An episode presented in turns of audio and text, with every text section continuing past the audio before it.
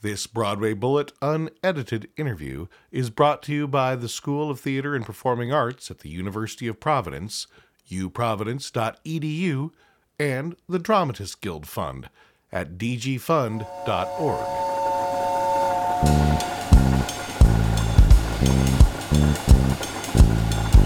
I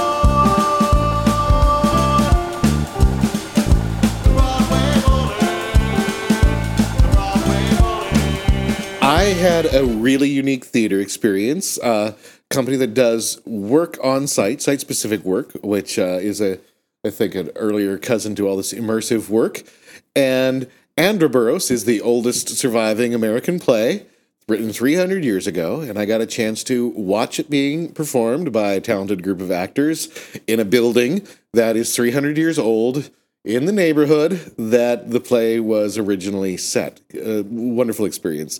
And we have the director for Androboros here to talk about site specific work, his company, and all of that goodness. Ralph Lewis, how are you doing? Good. Thanks for having me. Yeah, thanks for coming on. Yeah. So, I guess the first thing, tell us a little bit about what attracts you to a play for your company, and like why did you choose Androboros specifically as a Well, um, uh, my partners and I, uh, Barry and Catherine and, and myself, we we met as actors. What's the company's name again? It's called Peculiar Works Yes, right. Project. Yeah. And uh, when we sort of went out on our own, it was a, a time when we were acting and we had performed with a group called En Garde Arts, which did site specific work. And so we just thought their work was incredible and we wanted to go out and do something like what they were doing. And at the time, uh, there was a lot of vacant space in New York Mm-hmm. City, empty buildings, especially down in the lower part of Manhattan. And uh, it seems like the moment after we started the company, the whole real estate market changed yeah. and it was very different. And it forced us to find different kinds of spaces. Uh, but we, uh, uh, so we thought site specific work would be a good way for us to tell stories live on stage in different ways and in different places that would give audiences a different experience than just going into some black box and seeing something in front of black velvet curtains. And uh, so, yeah. Not that- that there's anything wrong with it. no, no, a- absolutely not. Absolutely not. And sometimes, you know, I, I long for those days. You know, when we do a show, we don't just build the sets uh, and hang the lights. We build the backstage. We build the the box office. We build the lobby. You know, we we build the audience seating risers. So it's a lot more work. Uh, than just doing your normal production in in a theater, uh, but we've since you know we've done so many different kinds of shows over our 24 years and sometimes they're immersive sometimes they're interactive uh, sometimes they're promenade and the audience just follows down a, a street or through a building seeing different parts of a piece. Uh, so we've we've done a lot of different types of site specific work. It's not just one thing. Uh, but for this piece uh, which is sort of a uh, traditional play in many ways. ways Uh, we thought we needed a space that would somehow bring out the history of it. And my day job just happens to be uh, down in that area. And one day on my lunch hour, I thought, hey, that restaurant across the street, I should see if they have like a banquet room in the back or something. And uh, the hostess at the desk said, oh, I think you want the museum upstairs. I'm like, there's a museum upstairs? And I was like amazed that there's, you know, three floors of this museum. We went in, we pitched the project, and they were very open to it. They've been lovely hosts for us. But just the idea of having the audience walk through like three different rooms of period artifacts tables, chairs, forks, knives, plates, paintings, all sorts of stuff that were actually created about the same time the play was being written. It just seemed like a terrific match. Uh, and it's really turned out great for us. So we've really enjoyed that. So, when picking something like Androboros or others and you're doing site specific work, I guess my wondering is, you know, kind of the chicken or the egg scenario. Do you look for the sites and then try to find a piece that works with that site, or do you find a piece and then search for the the site for the piece. It is very much a chicken and egg thing. And, and sometimes it's the chicken and sometimes it's the egg. It really does vary. You know, we do do a lot of new plays and we also adapt, you know, classical pieces. Uh, the newer plays, sometimes they take longer to develop, whereas the classical piece, you kind of have Yeah. the text of, of what you're going to work with. Uh, so, um, yeah, in this particular, we did a workshop of this piece uh, last November, just the weekend before the election, and we actually did it in a boxing ring in Greenwich Village, and that was very cool, very contemporary staging. Whereas this, we've gone back to the origins of the play, so it's a completely uh, different experience. Uh, what had really happened, if I can tell you how I found this play, uh, my best friend gave me a book for uh, a birthday gift. And this book is called Before and Behind the Curtain by William Northall. I highly recommend the book. It was written in 1853, and it's all about what was going on with theater at that at that time and basically it was between city hall park and astor place that's where the theaters were along broadway and the bowery well i was bragging to someone about this book and they said hey would you like to do a book talk of it?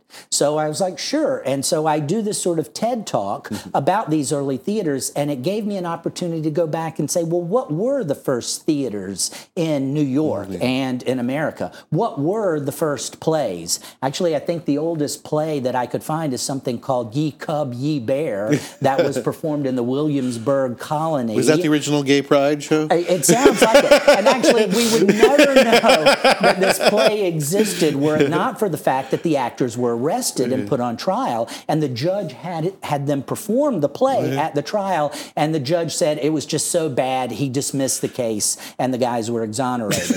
but after that, the, the sort of oldest surviving play that we have in America is Androboros, and I was surprised to to see that it had never been performed before that that I could find any record of. So we're like, well, we got to do this. And then, of course, you start reading the play and realize it's that old English, and it's a it's really hard to read the original, and maybe that's why it's never been done. Uh, but my dramaturg Barbara Yoshida and I, we just spent uh, a year before the workshop, and then the year after the workshop just changing words, not changing plot or character, things like that, but just making it more understandable for an audience today. And really, if you've read some of the early American plays, it's a lot of uh, religious pageant plays, it's a lot of melodrama. America uh, invented the melodrama, which with television we don't really need on the theater quite as much. We need plays with ideas. And this play had such a great idea. It was written by the colonial governor at the time, Robert Hunter, after he had left office. He had been brought from the uh, Britain to rule the New York colony at a very delicate time, and the Assembly just wanted to have nothing to do with him, and and they just would not pass any of his laws. They would not go along with anything he wanted to do, and really, this was America's first gridlock. I mean, you think politics is bad today? It's always been bad, and this play is a great example of that. Uh, but uh, so he wrote this play about to sort of vent his frustrations with with the experiences that he had. And all of the characters in the play are based on real factual people in history. The villain of the play is based on Reverend Vesey, which Vesey Street down at the World Trade Center is named for. He was the head of Trinity Church at the time. And the play is based on an event that took place at the church, which is now known as the vestment scandal of 1714, mm-hmm. where someone broke into the church and urinated and defecated on the sacred robes of the church. And the reverend, he wanted this governor, Robert Hunter, to find out who the heck did this. Well, decades later, we learned the Reverend actually did it to try to set hmm. up the, the governor for failure. And so this is sort of the, the plot that he then wrote the play about after he left office. We'll be right back to this interview in just a second. Special thanks to our travel sponsor, Our travel sponsor for this podcast is the University of Providence School of Theater and Business Arts. Learn the art of being an artist as well as the business of being an artist in this unique program at the University of Providence.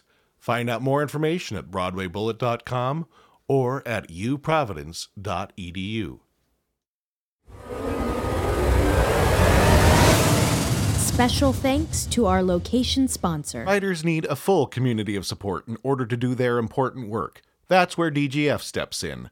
The Dramatists Guild Foundation, DGF, is a national charity that fuels the future of American theater by supporting playwrights, composers, lyricists, and book writers at all stages of their careers. They do this by sponsoring educational programs, providing emergency aid to writers in need, and offering a free rehearsal space where I've recorded this episode. For any questions about how DGF might be able to help you, please visit dgf.org. And now back to our program. So, have you thought at all about now that you've done all this work with your dramaturg and made this play more adaptable and you said easier to speak and some of the words of, of publishing or putting this uh, text out for other groups to look at? Well, definitely. I mean, I think one of the things we've talked a lot about over the past couple of months is what is the American canon of classical theater?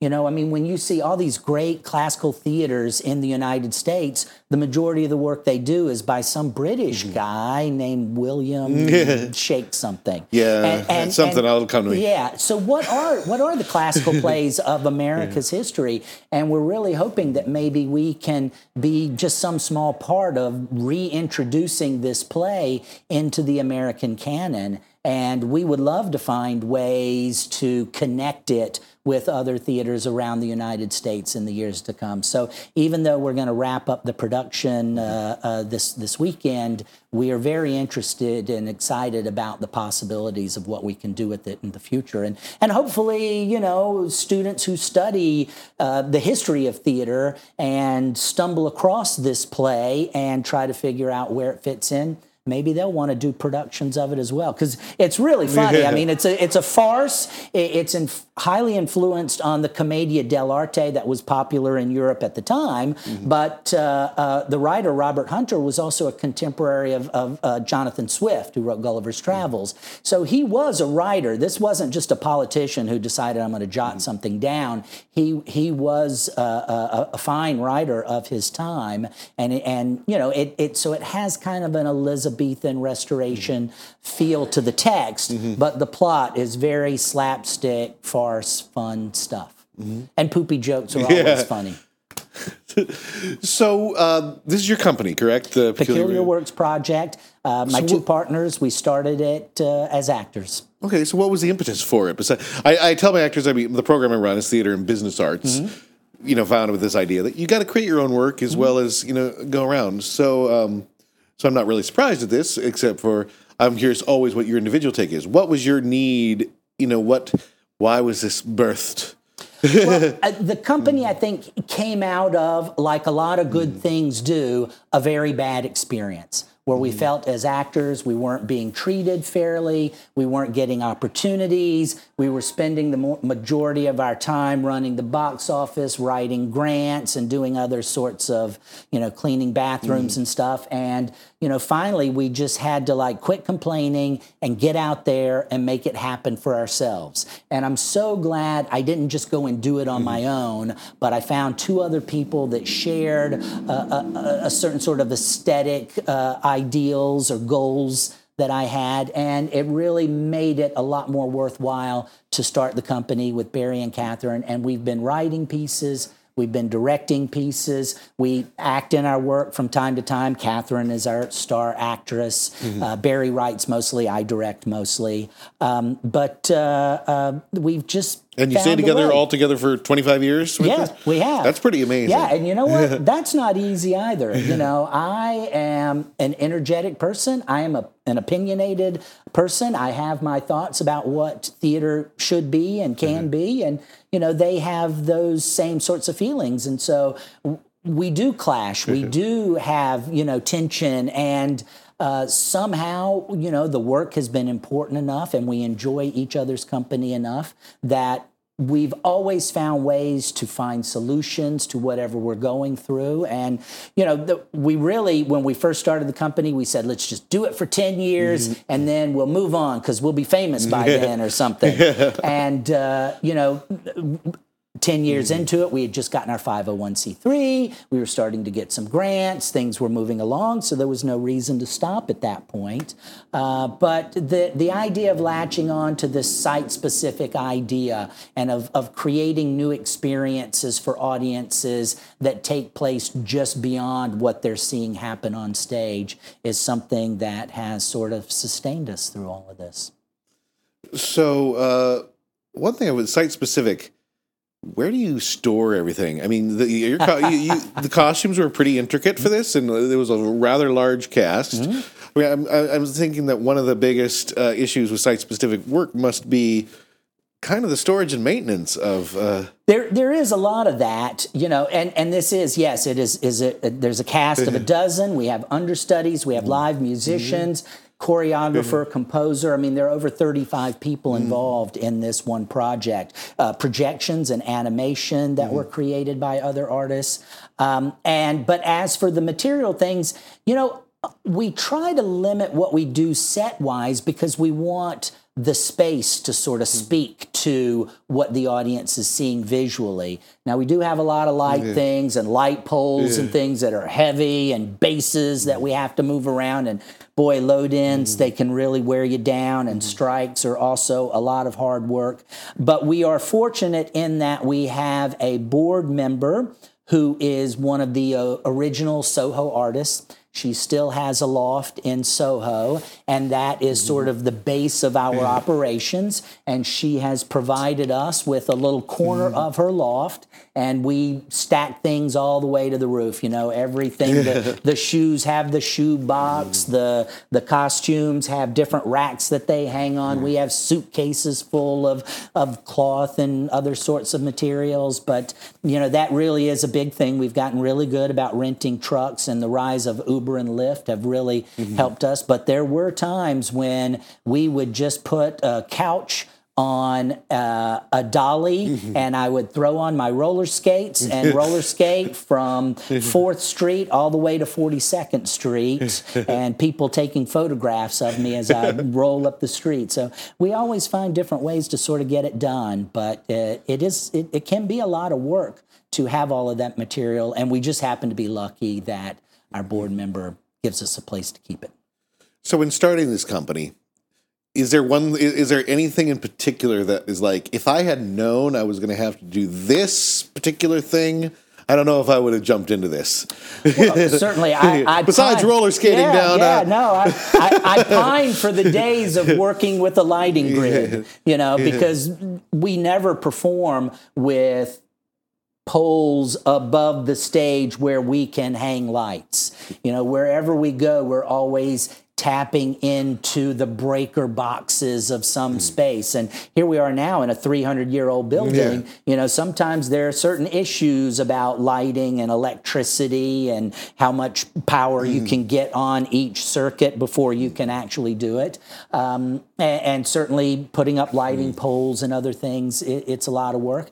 So, yeah, you know, it, it, you know it's the devil you know versus the devil you don't mm-hmm. know i'm i'm sure if i was working in some the same mm-hmm. theater every production yeah. over and over again i would say gosh i wish we could do something site specifically you know so uh, so yeah that you know that's some of the challenges is actually building the show um, but you know at this point i think it's obvious after 24 years i wouldn't have it any other way um, is your company largely company based, or do you audition fresh each mm. show?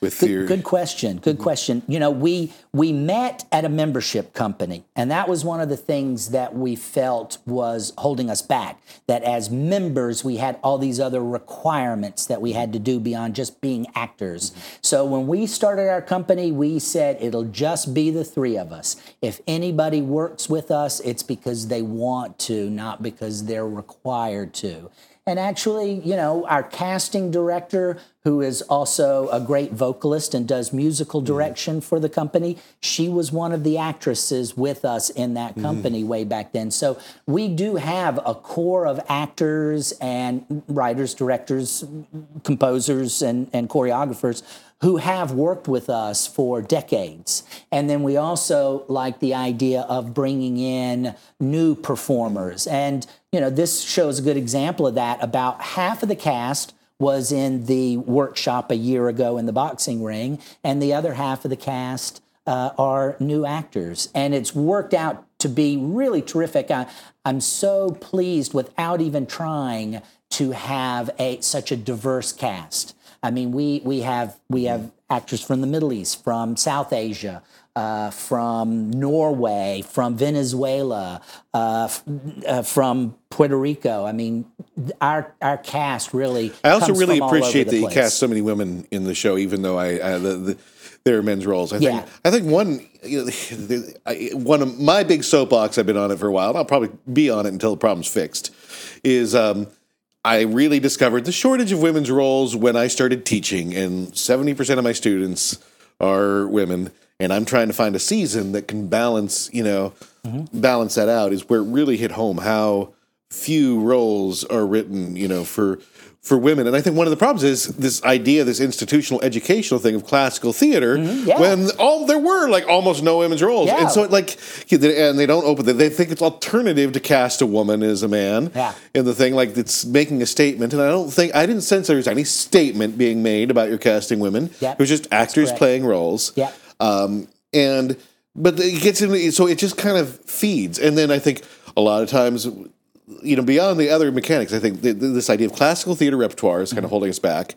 Um, that I think more people need to look at the idea that they can cast it Mm-hmm. just with actors, not with s- genders. Yeah, no, I totally And- agree with that. I mean that you know that that's one of the difficulties about Shakespeare is you know women didn't didn't work in the theater when these Mm. Yeah. plays were written, so they were all written with the idea that it was going to be all men performing them, and and that is also the case with Androboros. Is that all of the characters in the play are all men because they're all senators, congressmen, uh, assembly members, governors, that that type of of character. But uh, and and yeah, we we really did sort of make an effort to get both men and women a nice mix in the play without having to be like any sort of feminist statement or any sort of statement at all. We just wanted them to get up there and play those roles. I was still seeing a nice historical play about America, and I wasn't going, "Oh wow, why is a woman playing that man?" Mm-hmm. And, and I think directors out there got to realize that that's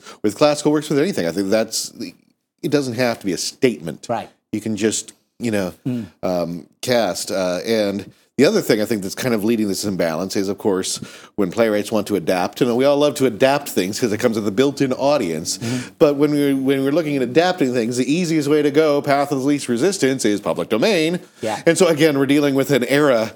We're adapting from an era where everything was about men. Um, and I think we just got to get past those two things and look at different things. Or if we're going to adapt, sure, switch genders, switch w- whatever. Don't feel beholden to the past just because you're borrowing from it. Yeah. well, well, you know, th- this was a rare find for us in this play, and, and that really worked out well. And some of that, I think, might be based on uh, our company has. We did a project in 2007, which was about the 50 year anniversary of the birth of Off Off Broadway. So we did a promenade in the East Village mm-hmm. and the West Village where we took audiences to the locations or mm-hmm. near the locations where the first Off Off Broadway mm. theaters were, and we did little vignettes from the plays that were made famous mm-hmm. there. And in studying those plays and researching plays and all the, the time we've spent on early Off Off Broadway, you see a nice mix of, of female roles, male roles, gay roles, straight mm-hmm. roles. A lot of that was really starting to mix up in the 60s in a way. And I think that sort of had an influence on what we do. I mean, one of the things I love is I really think Off Off Broadway was begun, began by a woman. I mean, Julie Bovasso did this first production of The Maids on hmm. St. Mark's Place, and Jerry Talmer at the Village Voice wrote about it, and the Ob- Obie Awards started nine months later, and that was really the birth of hmm. Off Off Broadway, thanks to uh, an incredible woman named Julie Bovasso. So hmm. please look her up and she mm-hmm. was a writer and a director and a credible woman mm-hmm. and she played john travolta's mother in mm-hmm. saturday night fever or something like that. Anyway a great woman. Look her up. All right. So, what have- what have been some of your other experiences in in New York, uh, political or paperwork or just organizational in in keeping this place goes? What have been the big changes over twenty five years of moving your shows place to place? Wow. Um, yeah, what are the big changes? I mean, for one thing, when we first started doing site specific theater, we had to explain it to people. And usually, if they knew anything about it, uh, most often it had to do with dance because dance works so well outdoors, where speaking in an outdoor place, you have to be very careful about acoustics and things like that. But now with, you have, you know, some of these larger uh, site specific or immersive pieces, uh, or like the Angel Project that went through Times Square maybe five or 10 years ago. And so now a lot of the performers and, and artists that have worked on some of those productions have started their own companies. And now we're just one of like several companies uh, who sort of does what we do. You know, certainly technology has changed everything about what everybody does. I mean, one of the projects we did a decade ago, uh, we believe we're the first company to ever do one play in two different cities at the same time. Mm-hmm. we did here in New mm-hmm. York, we had four actors, and out in Los Angeles, we had five actors. We had two video cameras, two video screens mm-hmm. in both locations, and the actors were actually performing scenes with each other three hours apart as time goes. And uh, I think we're the first theater company to ever use uh, uh, the internet and uh, uh, teleconferencing to be able to, uh, you know, make a play travel so far and yet still have everybody see everybody all in that room, whether they saw the play in New York or if they saw the play in Los Angeles. So certainly technology, you know, has had a big effect. Also, you know, some of the uh, the gig economy in terms of, you know, it's a lot easier to get a car to load props in or things like that. So uh, we're doing a lot less uh, uh, lugging stuff around on hand trucks and and shopping carts and things like that. So, yeah. Though a couple Uber rides can quickly uh, quickly take that budget. It, it can, yeah, yeah, yeah. No, it's it's not necessarily Yeah. cheap, but you know we're getting at the age now where our backs only want to carry so much stuff. Yeah. Yeah. Yeah. So, uh, anything uh, on the works on the horizons for Peculiar Works? Well, we actually um, uh, last year we we have a two character play that my partner Barry wrote called Floydata that we have. Uh, started touring to a few different locations, and of course, with the the purists of site specific, there's questions about can site specific theater be done in different locations? Is it still specific to that site? And so we're we're experimenting with how to get our work uh, in different locations.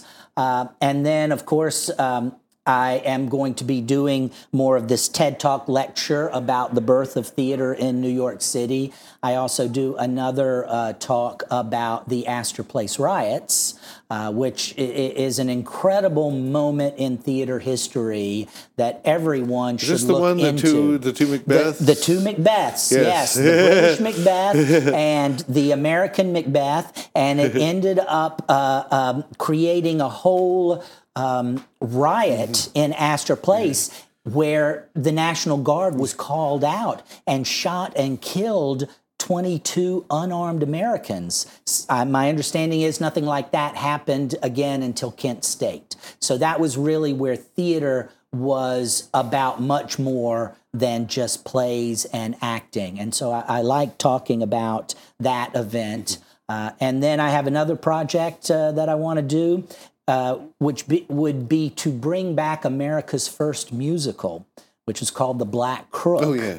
And it debuted at Niblo's Garden, which is actually right across the street from the loft where we store our stuff. And I used to look out that window and the big building across the street and try to imagine really there was a theater there and before that theater there was a garden there. You know this was a time when parks and the parks department did not exist. Mm-hmm. So if you wanted to walk around in the woods and not get you know attacked mm-hmm. by you know Indians or whoever was was out in the woods, you know, parks were a place where you could go and just sort of relax. And then they started building theaters on these parks. And sure enough, The Black Crook was performed there, and it became America's first book musical. And it's an incredible story. It's it's it's definitely a love story. Uh, but hopefully, you know, over the next two or three years, we can develop that into something that might be fun. Yeah, that would be great. Yeah. Well, uh, Ralph Lewis, it's been a pleasure chatting with you about Androboros and peculiar theater works, and now that'll go and site specific works. Um, like I said, I think more people need to look outside the boundaries of uh, you know of, of the proscenium wall for where uh, theater and art can happen. So I'm glad you guys are doing that. Thank you. and uh, best of luck with your future endeavors. Great. Thank you very much for your time.